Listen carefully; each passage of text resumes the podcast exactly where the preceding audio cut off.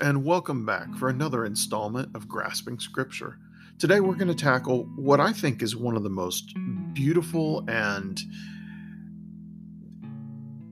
well, beautiful and communicative uh, passages of Scripture for New Testament believers and for the church. The fourth chapter of Ephesians. Ephesians chapter 4. Well, before we turn to the text, Let's turn to the Lord in prayer. Please join me. Heavenly Father, as we take these moments to stop, to ponder your word, to seek to hear your voice, your spirit speaking to our hearts. Lord, help us to hear what you have for us to hear within this fourth chapter of Ephesians as you spoke through Paul to that church at Ephesus about these profound truths of living out our faith and our relationship with you. Lord, help us to grasp hold of the realities that are there that speak to us where we are right now, that call us to greater obedience to you. Father, our desire is to mature in our faith in you to grow in our knowledge of you, and to live lives obedient to you, that we may glorify you, your name, and your kingdom. It is in Jesus' name that we pray. Amen.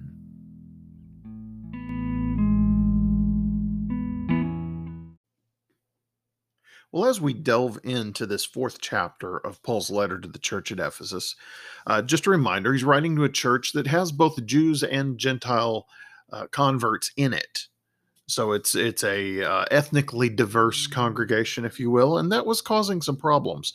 And so Paul has already laid the groundwork of how Christ united them both through the gospel, how all of them have come to be part of the true family of God through Christ.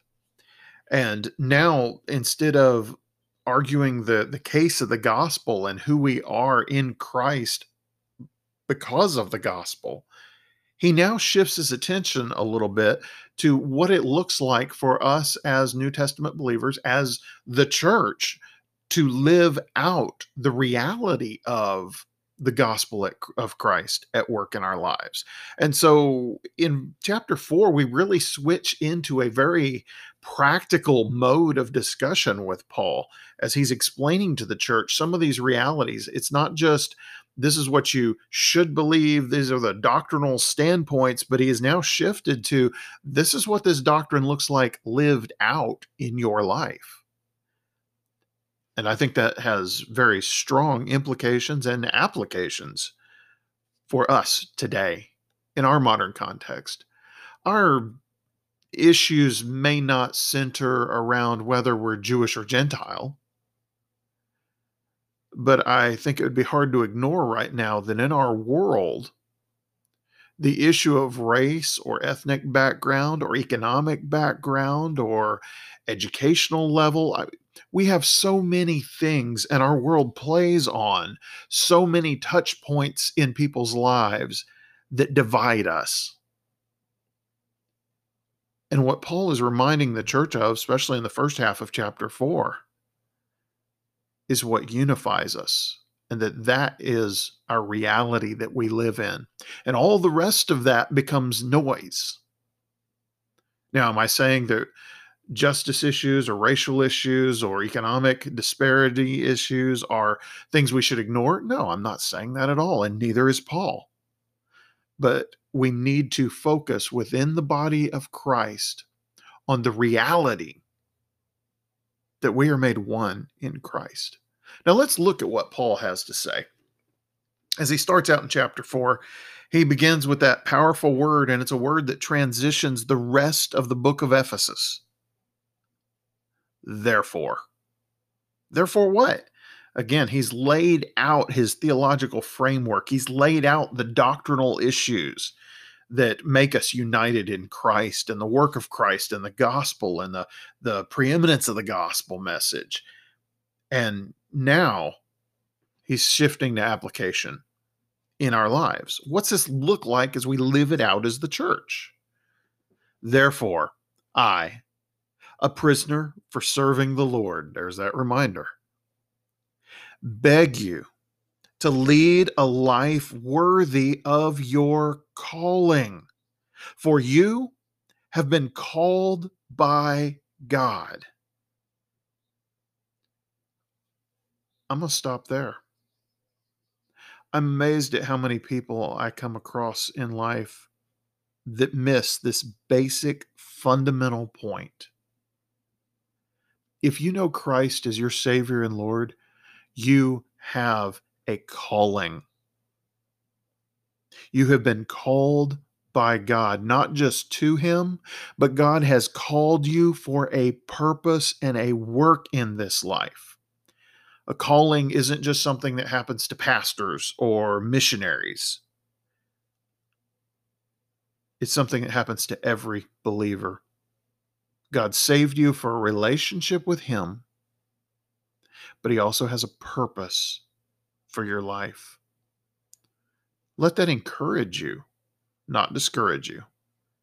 I still meet many believers in church life that think God's through with them. And if you'll excuse me of being a little blunt with it, the response I've given in the past to that is real simple. If you're sucking wind, God's not done with you. Search out for what he has for you to do. I don't know what your situation is. I don't know what your context is, but I know God has a purpose and a plan, a calling for your life. He called you to himself, but he also has a purpose, a work for you to be about doing. And it may be that the limit of that work is that you spend the time to intercede for others before the throne of God. I don't say that to discount prayer. In fact, just the opposite. It may be that you are in a situation where you don't see anything you can do but pray. Prayer is awesomely powerful. Don't sell it short. Spend the time in prayer if that's what God has called you to do but follow Him. Seek out that purpose for which He is calling you. All right, we'll get off of verse 1 and start moving on because we got more to cover. Verse 2 Always be humble and gentle. Hmm, sounds kind of like Jesus, doesn't it? Always be humble and gentle. Be patient with each other, making allowance for each other's faults because of your love.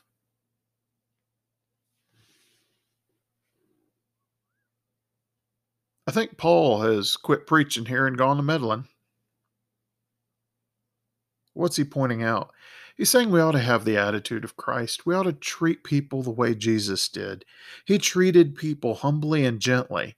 He didn't have to. He was the God of all creation. He could have come in just blasting away, but he didn't. Why? because Jesus loved people, loves people. And if we've got Jesus in our life and his presence in our life is showing, then we're going to have to start looking like Jesus. Be humble and gentle, be patient with each other. Make allowances for each other's faults because of your love. In other words, don't jump on a person when they mess up if somebody's wrong, that's not cause to crucify them.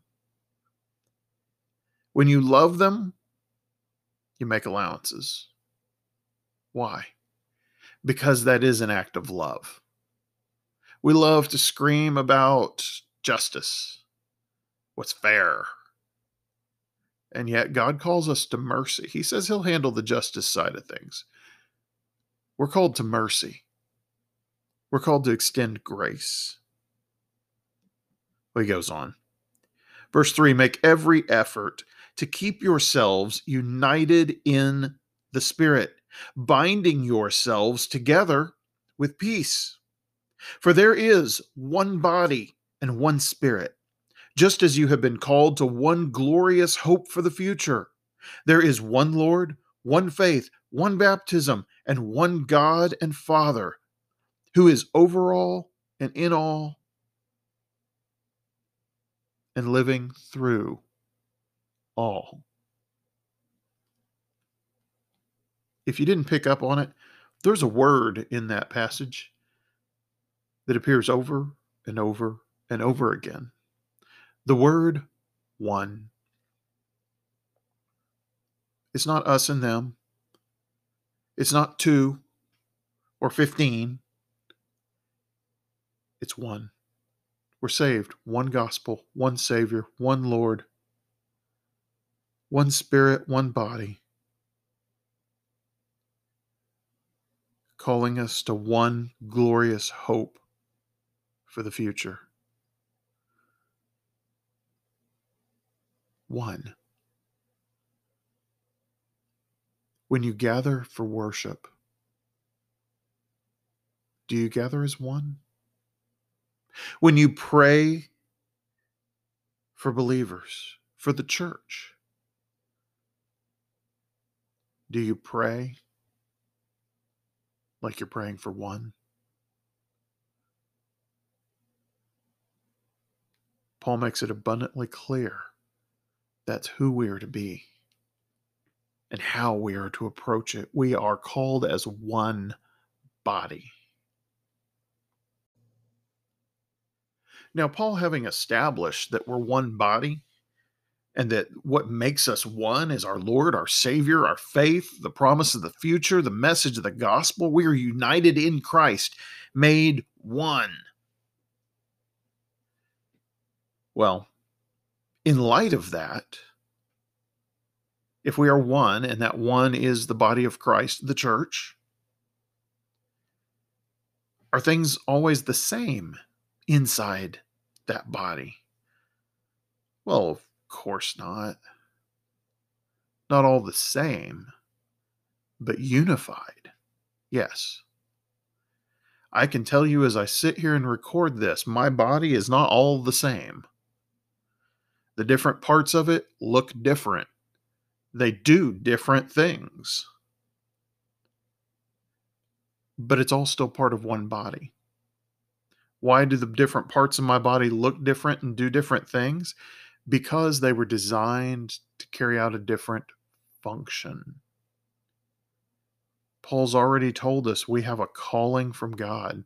Now we're going to talk about a gifting from God, and that gifting empowers us for our calling. Hear what he says starting in verse 7. However, he has given, now we talked about one body, we're one. And he says, however, he has given each one of us a special gift, or that can be literally translated a special grace, through the generosity of Christ. That is why Scripture says, when he ascended to the heights, he led the crowd of uh, a crowd of captives and gave gifts to his people. Now that's from Psalm 68, but there's some debate over what's he mean by that. When he ascended to the heights, he led the captives. Well, let's keep talking because Paul explains it a little bit. He says in verse 9, notice that it says he ascended well, this clearly means that Christ also descended to our lowly world. And the same one who descended is the one who ascends higher than all the heavens so that he might fill the entire universe with himself. Okay, that cleared it up, didn't it? Well, there's still some varying views on this. Uh, one this whole ascended and descended what's it mean he descended? Uh, some think that the the he descended meant him going into the grave. You know him his atoning work on the cross his death his burial and then the he ascended being his resurrection. Others look at this and say well it's it's that's not quite what it is it's it's different than that it's it's he you know it, maybe it's he descended spiritually at pentecost on his people and and the ascension is the promise of our resurrection and and being united with christ at the last day you know, maybe that's what it's about. I'm going to go with with another view, and it's it's actually a very common view on this passage. And that view is very simply that when it says that he it talks about him descending, it's literally talking about the incarnation of Christ. We're talking Christmas here. We're talking the presence of God with man, that he came down from the heavenly realms and made his dwelling among us. And what's his ascension? Well, it's uh, his ascension. See the end of Matthew's gospel. It's a good place to find it. Um, that that's what the ascension's talking about. That's another view, and I want to be honest and present the varying views, and also be honest and say, hey, that's the view I hold. And I think it's pretty straightforward. Paul isn't trying to mince words here. He's saying, look, notice it says he ascended. Well, it clearly means Christ also descended to our lowly world. And he's saying, look, it's clear. It's it's not something for debate or or confusion here. There's no secret. If he ascended, then he descended. And he descended to our lowly world. So, just a little background on those passages there. Now, Paul has already broached the subject here, starting back in verse 7, of these special gifts or graces. Uh, we come to call them in church life spiritual gifts. And we've got some varying views on them. And there are a few different places in Scripture, particularly from Paul, where we see listings of various spiritual gifts. I'd like to pose to you none of them are exhaustive lists and that we're not given these lists to fall into the trap of going oh i want this gift and oh i don't want that gift and and oh how about this one or falling into the trap of thinking i have this gift now so i will have this gift forever the different callings that god places upon us require different gifts the different situations that we are in in his service may require different gifts. And we need to understand He will give us the giftedness we need for the calling He has for us at that time. And not get hung up on, well, you might say, worshiping the gift.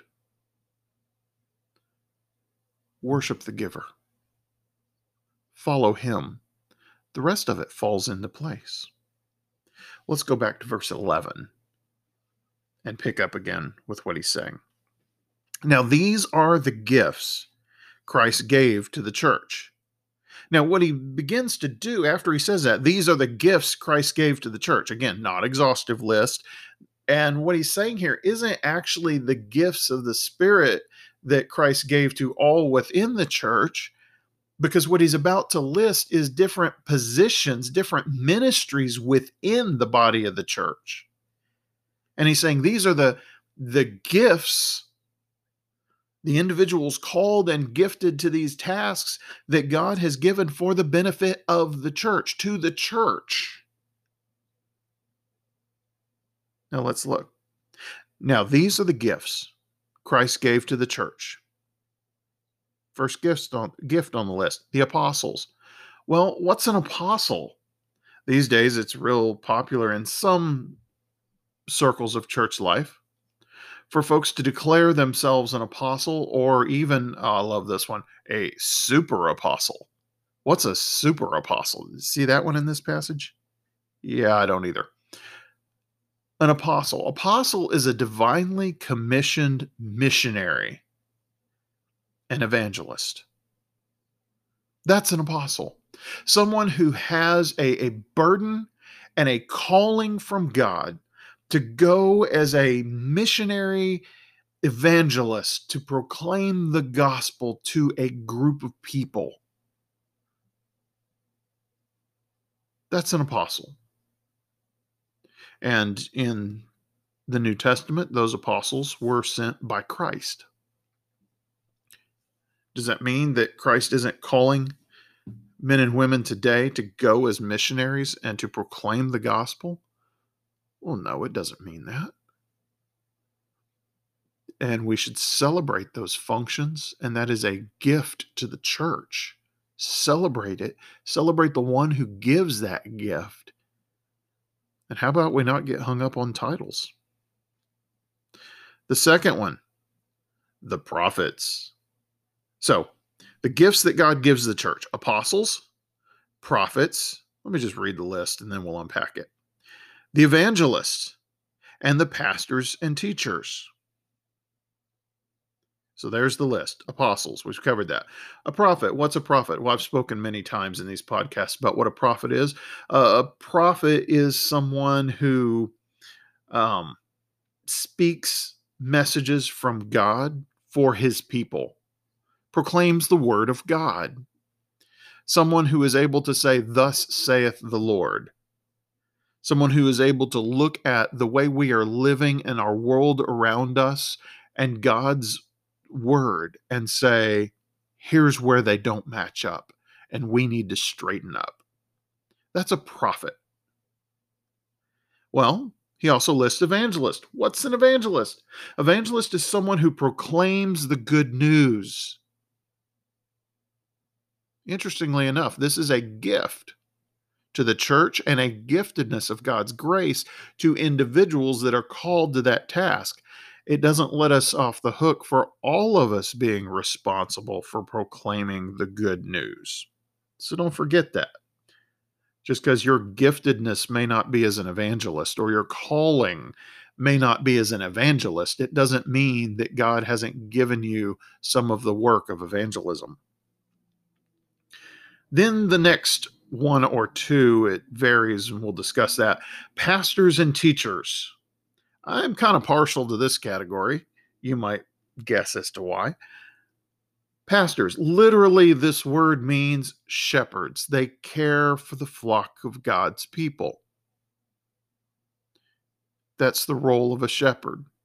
And as we delve into what a real shepherd is, um, it shed some light on ministry in the church as far as pastoral ministry goes.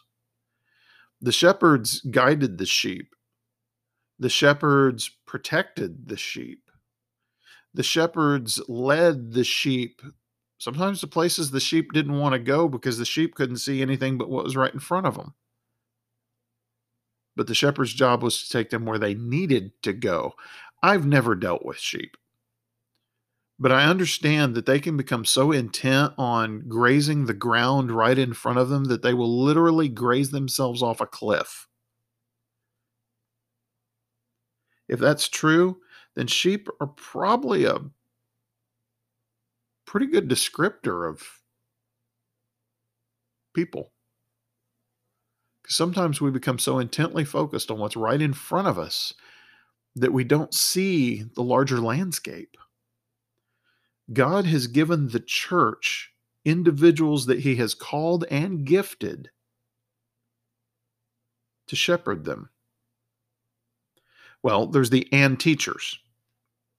Teachers expound scripture and God's truths to the church. That's what a teacher is, what they do. They teach and teach not just in an academic sense, but teach for understanding and application. Now, some read this list apostles, prophets, evangelists, pastors, teachers, and they see all those as distinct and separate things. Others read the list and see bits and pieces of each one in different individuals. And when we get to the pastors and teachers, the way it's written there is a little ambiguous. It could be that pastors are one category and teachers are another, but part of the way it's written is pastors and teachers like they're lumped together they're not distinct and separate. So that's just some food for thought there. Well those are the categories. Now what's their purpose? Well verse 12 their responsibility is to equip god's people to do his work and build up the church the body of christ. This will continue until we all come to such unity in our faith and knowledge of the Son of God, or of God's Son, that we will be mature in the Lord, measuring up to the full and complete standard of Christ. That's the purpose. so that together all of us can be built up.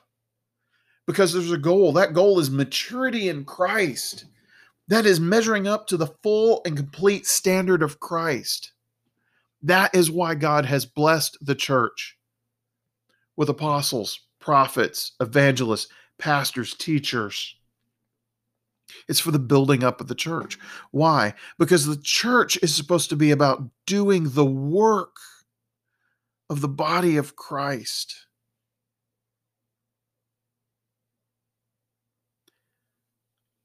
Early on in my ministry, I was at a church where we were looking to hire a staff member. And I can remember an issue that developed, and it caught me by surprise, frankly, over our terminology. They were looking to hire a director of this area of ministry because they had always had a director of this area of ministry. And I started advertising for a minister for this area.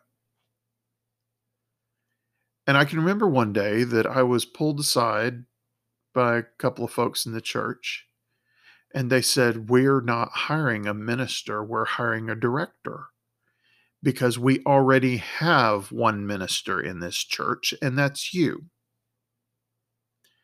And I remember kind of shaking my head to myself and uttering a phrase very simply that according to Ephesians, we have a church full of ministers if they know Christ as their Savior and Lord. And this church better not just have one minister in it. Well, I won't claim that as any great victory or, or great enlightened change in thought. And maybe I didn't handle that the best way possible. But the truth of it is still the same. Our churches should be full of ministers, gifted by God for the callings that they have, all of us working for the building up of the body. Because what is the body? Not the church. The body is the body of Christ. And not only is it supposed to be strong and healthy, it's supposed to look like Jesus. Remember the goal? That we will be mature in the Lord, measuring up to the full and complete standard of Christ. Whether you are gifted and called as an apostle, a prophet, an evangelist, a pastor, or a teacher, or something else in the body of Christ. Be active in what God has called you to be because He has a purpose and a plan for you. He has empowered you to do it. And the focus of all of it is to build up His body, not just build a big church, but to build up His body so that we all gain maturity and look more and more like Jesus. Measure up to the full and complete standard of Christ. Well, that sounded kind of like a conclusion, but Paul doesn't stop there. He keeps going. In verse 14, he says, When we no longer, or excuse me, then, when we reach that maturity, living up to the full and complete standard of Christ, then we will no longer be immature like children we won't be tossed and blown about by every wind of new teaching. We will not be influenced when people try to trick us with lies, so clever that they sound like truth. Instead, we will speak the truth in love, growing in every way more and more like Christ, who is the head of his body, the church. This makes the whole body fit together perfectly, as each part does its own special work. It helps other parts grow so that the whole body is healthy and growing and full of love. And in Paul's use of the, the imagery of the body, I, it's tremendous here because isn't that exactly what our body does? When the different parts are functioning, they work to support and build up the other parts. So, as Paul's mm-hmm. talking about us fitting together and how each part does its own special work and it helps the other parts to grow so that the whole body will be healthy and growing and full of love. He is taking what he has presented as far as these these gifts that we receive from God and this calling we have from God all rooted in the truth of the gospel and the indwelling presence of Christ in our lives. And now in verse 17 he shifts a little bit talking about okay that's what God has gifted us with now we're going to get down to what it looks like to live out the gospel of Christ. He talked about living it out and acting in love towards one another. And and let, let me find the passage here. Um, Instead, we will speak the truth in love, growing in every way more and more like Christ, who is the head of his body, the church. That's verse 15. What does that look like? Well, Paul's about to tell us exactly what that looks like. In 17, he says, With the Lord's authority, I say this live no longer as Gentiles do, for they are helplessly confused. Now, sometimes we forget that. When he says Gentiles, he's not speaking in a racial or ethnic sense there. He's speaking about those that do not know the Lord, those that are, well, we would call them in our modern world lost. So, with the Lord's authority, I say, live no longer as Gentiles do, as the lost do, for they are hopelessly confused. And you may go, well, you know, I look at the world around me and it's a mess and people don't get it. And why won't people acknowledge God or, or right and wrong as established by God? Well, you want your answer? It's because they're lost.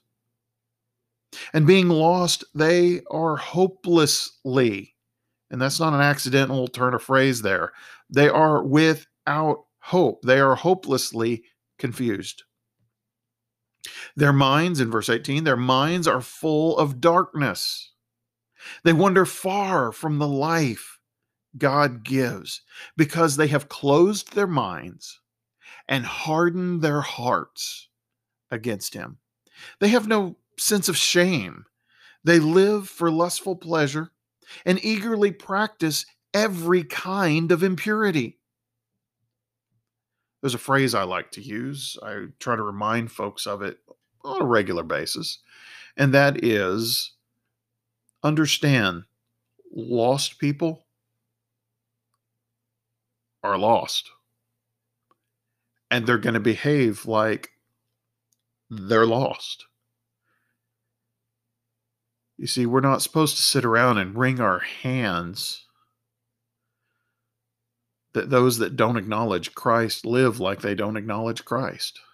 And it shouldn't surprise us either. It truly is nothing new. But we need to be reminded our call is to be different, that we, as children of God, are called to be so much more that, as Paul says, we are to live no longer as the Gentiles do or as the lost do. We used to be one of them, but we're not anymore. And our lives ought to look profoundly different. And maybe that's one of the big indictments against us as the church today when we truly examine our lives, our attitudes, our behaviors in this world, in this society, do we really look much different than the lost world? If we don't, then I pose to you the idea that maybe it's not because the lost world is so good. Maybe we're doing such an awful job of being the church that God has called and gifted us to be. Just something to chew on there for a moment. Well, Paul's about to shift gears just slightly and talk about who we are in Christ, not who we shouldn't be living as the lost world, but who we are now. All right, let's turn our attention to verse 20. But that isn't what you learned about Christ. Remember, don't live like the Gentiles. That isn't what you learned about Christ. Since you have heard about Jesus and have learned the truth that comes from him, throw off your old sinful nature and your former way of life, which is corrupted by lust and deception. Instead, let the Spirit renew your thoughts and attitudes. Put on your new nature, created to be like God, truly righteous and holy. What a contrast. You can be like the Gentiles, like the lost world. You can be hopelessly confused, minds full of darkness, wandering far from God, hardened hearts, closed minds, or what we are called to be in Christ. Because we have heard about Jesus and have learned the truth that comes from Him. He is the source of all truth. Jesus said it himself I am the way, the truth, and the life. No man comes to the Father but by me. So Paul says, in light of that, throw off your old sinful nature, your former way of life. The way you used to do stuff shouldn't be part of who you are now. That's the old you. Put it behind you, throw it off. The imagery he's using here is the the imagery of taking off an article of clothing. You know, you got this old ratty, dirty jacket with stains and holes, and maybe it's got patches and and all sorts of junk on it. And he's saying it's time to take that off because that doesn't represent who you are any longer. Put on the new. It's time to be different. Verse 23 Instead, let the Spirit renew your thoughts and attitudes. Do we still have trouble with our thoughts and our attitudes? Yes, we do. And if you claim you don't, you're probably lying. But we are not condemned to our old way of thinking or our old attitudes. Christ is in the business of redeeming and he will redeem. He will, according to this passage, verse 23, the Spirit will renew your thoughts and your attitudes. You want to think about things differently? Then pray that God will give you the ability to have a new attitude. That God will bless you with new thoughts, a new way of thinking, and then immerse yourself in His Word learn how he sees the world, what he says is right and wrong, and how we should treat each other. And that will profoundly begin to change your heart and your attitude. It is the Spirit at work in you. Instead, let the Spirit. I find that interesting. He says, let, don't, you know, there's not a a real active thing there. It's kind of passive. Let the spirit renew your thoughts and attitudes. It's like we've got to fight him to keep him from renewing our thoughts and attitudes. Quit. Let him do it. Verse 24 Put on your new nature, created to be like God, truly righteous and holy. And now he's going to talk a little bit about what that looks like being righteous and holy. Verse 25 So Here's the do and don't list. So stop telling lies. Let us tell our neighbors the truth. For we are all parts of the same body. We're lying to our neighbors, and we need to stop that. What does that look like? What do you mean we're lying to our neighbors? Well, are we being honest with our neighbors? Are we sharing the truth of reality? Truth of even down to who God is with our neighbors? Are we sharing the gospel? Are we leading people that are far from God to think that they're okay when the reality is something very different? Folks, that is lying to your neighbors. Or maybe within the body of Christ because he's talking here he references it for we are all parts of the same body. So maybe this this is referring to within the church. Are we being dishonest with each other in the church? Could be we're presenting false fronts? Presenting ourselves as something other than what we are or who we are I don't know what that looks like in your life. But the admonition is the same for all of us. We need to stop telling lies. We need to be honest. What is in our heart and what comes out of our mouth and what our hands do should all match up. And we need to be honest with each other. Let us tell our neighbors the truth. For we are all parts of the same body. I'm in trouble if, say, the nerves in my hand start telling my brain something that's not true. That's going to cause problems. I don't need parts of my body lying to each other. Christ calls us to be one body, functioning well, with Him as the head. So let's follow the head and be the body. He goes on in verse 26 and says, And don't sin by letting anger control you. Don't let the sun go down while you are still angry for anger gives a foothold to the devil. Now, I need to clarify that just a little bit. And there's there's some disagreement on this. But anger in and of itself is not necessarily a sin. It is one of our emotions. It is part of how God made us as as emotional beings and there's some aspect of it that reflects his nature and character. It's a whole image of God thing. Our problem with anger is how we deal with it and maybe why we wind up there in the first place. We need to examine our anger. We need to, as Paul tells us, not let our anger control us. When it flashes red and our anger takes over and our brain shuts down, that is never, let me repeat that, that is never going to end in a way that glorifies God.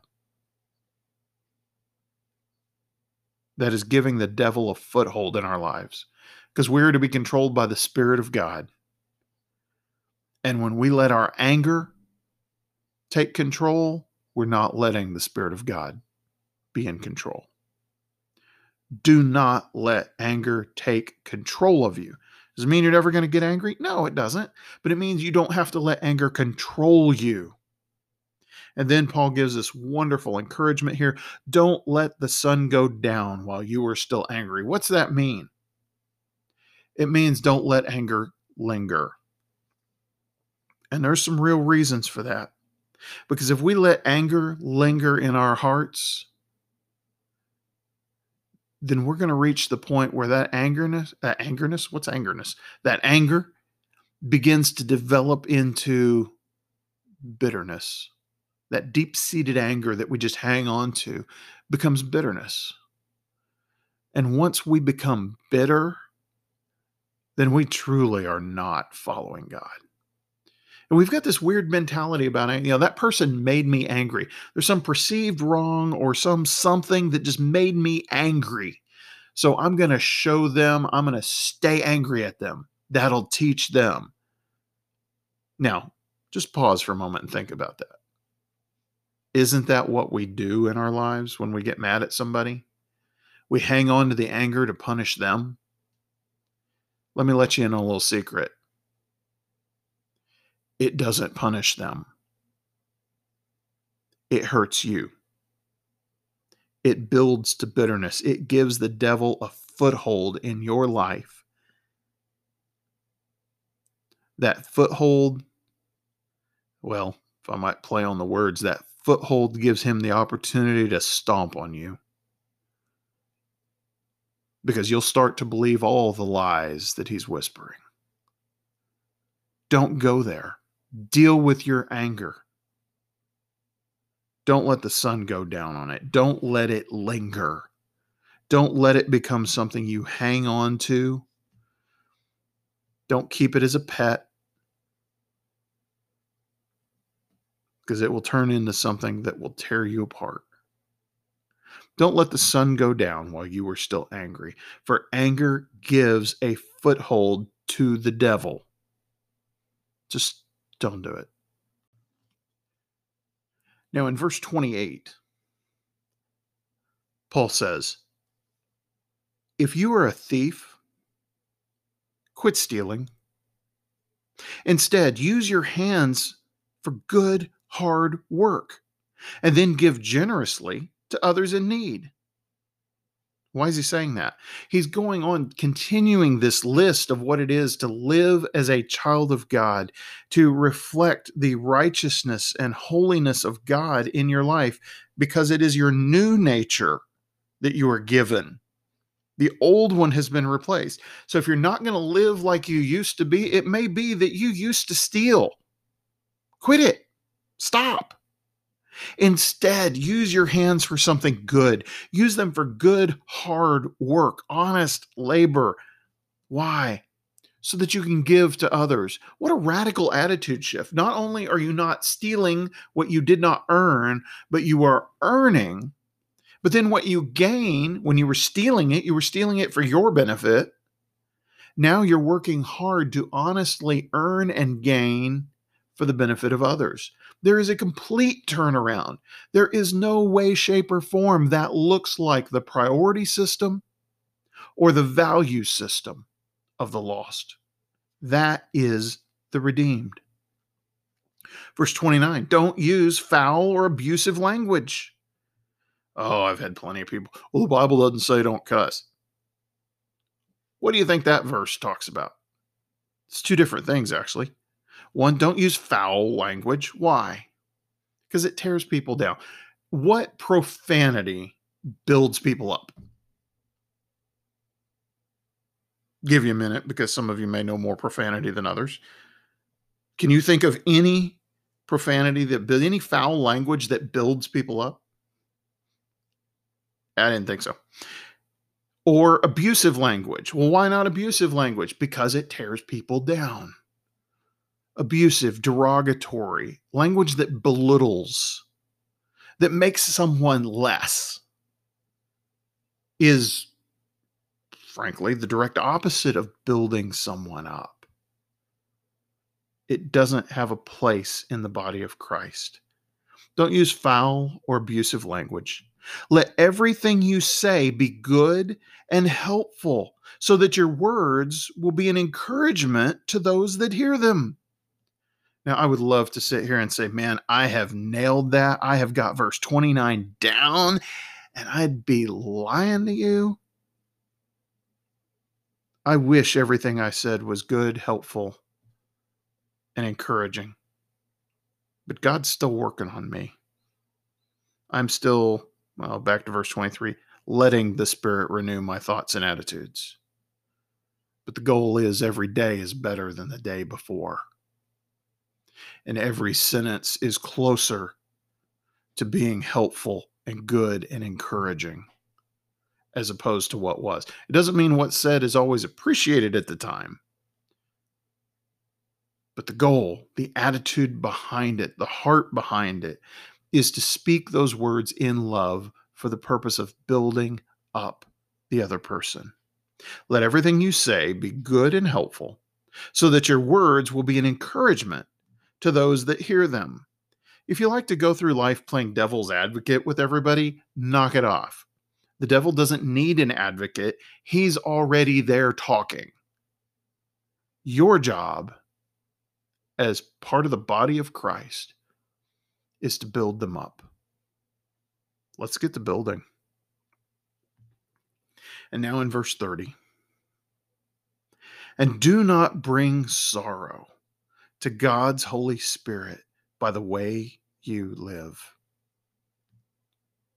Remember, He has identified you as His own, guaranteeing that you will be saved on the day of redemption.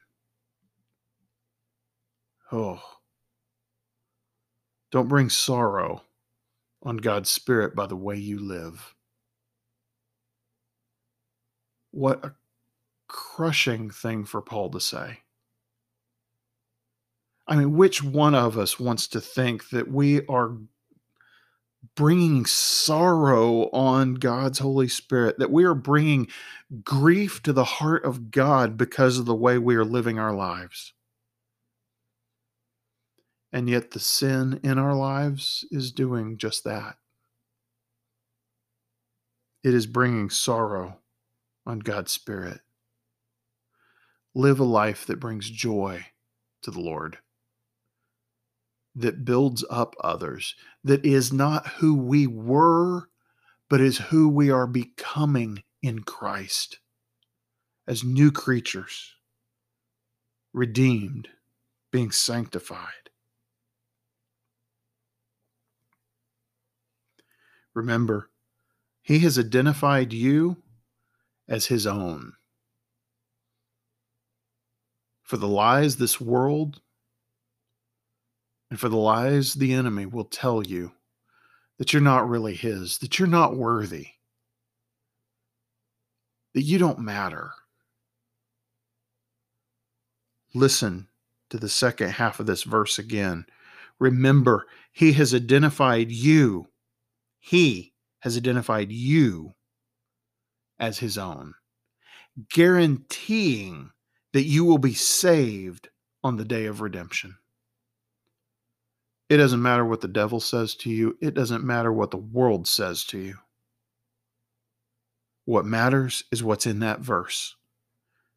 Christ has identified you as his own and is guaranteeing that you will be saved on the day of redemption.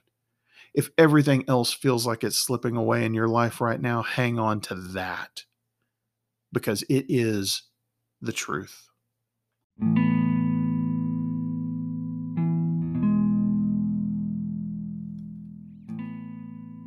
Now, finishing out this chapter, we get to verse 31, and Paul gives us this last little hit list here of the okay, be sure you clear this stuff out. Here it is Get rid of all bitterness, rage, anger, harsh words, and slander as well as all types of evil behavior. Instead, be kind to each other, tenderhearted, forgiving one another, just as God through Christ has forgiven you. Now, that's a pretty short list, but pretty straightforward. And the idea is still building on what he's already shared with us who we were when we were part of the lost world, when we lived apart from God we were governed by bitterness, rage, anger, harsh words, slander, and all types of evil behavior. And he's saying, get rid of that. That doesn't need, shouldn't be part of your life any longer. Instead, I love that about Scripture. I love that about God. Okay. I love lots of things about God. But I love that every time I encounter a passage of Scripture, that talks about what needs to be cleared out of my life, God always gives something to replace it with. It's not a don't list. It's a instead of these things, do these things. Instead of focusing here, focus here. In this passage, get rid of, and we've got the list. And then in verse 32, instead, replacing those things instead of doing those things. Be kind to each other, tenderhearted, forgive one another. We want to be like Peter and say, okay, God, I'll forgive them. How many times? How many times do I have to forgive? I mean, I mean, God, you know them. You see how they behave. How many times do I have to forgive that? And he answers that with the next part Forgive one another, just as God, through Christ, has forgiven you. How has God forgiven us through Christ? Completely. Every time.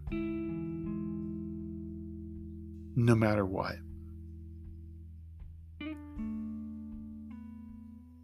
And you may say, well, that, that, that's not fair.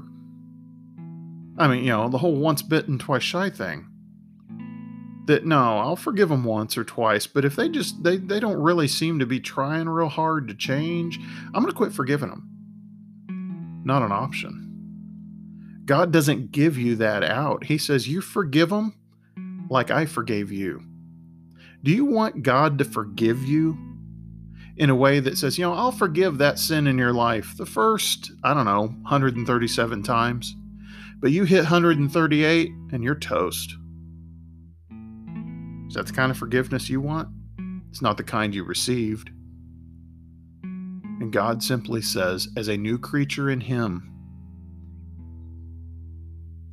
with a new nature, and Paul says that new nature is, and I quote, created to be like God, truly righteous and holy. If we have a new nature that's created to be like God, truly righteous and holy, then we can't keep hanging on to who we were. We've got to hang on to who Christ is. And Christ forgives us for everything past, present, and future. And He does it because He loves us. Remember in Romans, God demonstrates His love for us in this while we were still sinners, Christ died for us. Not when we had cleaned up our act, become good enough, shown that we were worthy of being forgiven, He forgave us. No, while we were still sinners. So is it unreasonable that that same God living in our lives, giving us a new life, making us a new creature, created to be like Him, would say that we're supposed to forgive one another, that we're to be kind to each other and tender hearted towards each other, just as through, or excuse me, just as God through Christ has forgiven you. It's a tall order. And it's a tall order that in our humanity we will be incapable of. But it's not just our humanity anymore. If you know Christ as Savior and Lord, you have the indwelling presence of His Spirit. You have God's Holy Spirit. You have, as Paul described it, these gifts of grace at work in your life. Let the Spirit of God be at work in your life. Let the Spirit of God renew your thoughts and attitudes and put on your new nature. It's going to take time. It's going to take work. It's going to take a lifetime. But keep moving in that direction. Paul gives us some very practical, gives the church at Ephesus very practical guidance here in what it is to be saved and what it means to live out that salvation as part of the church, the body of Christ, and as a witness to one another and this world. Let's turn to Christ. Father, we thank you for your grace, for your presence in our lives for your call for us to be so much more. And not based on our own efforts, our own worthiness, but your gift to us is a new life, new attitude, new purpose. Lord, help us to put behind us who we were in the ways that hinder us from following you. Help us to not live as lost, but understand we once were, but we are no longer. Help us not to adopt the attitudes that we had or the attitudes of our world. But Father, we ask that you would help us to do just as you command.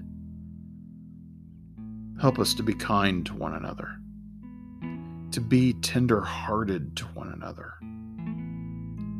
to forgive one another just as you, through Christ, forgave us.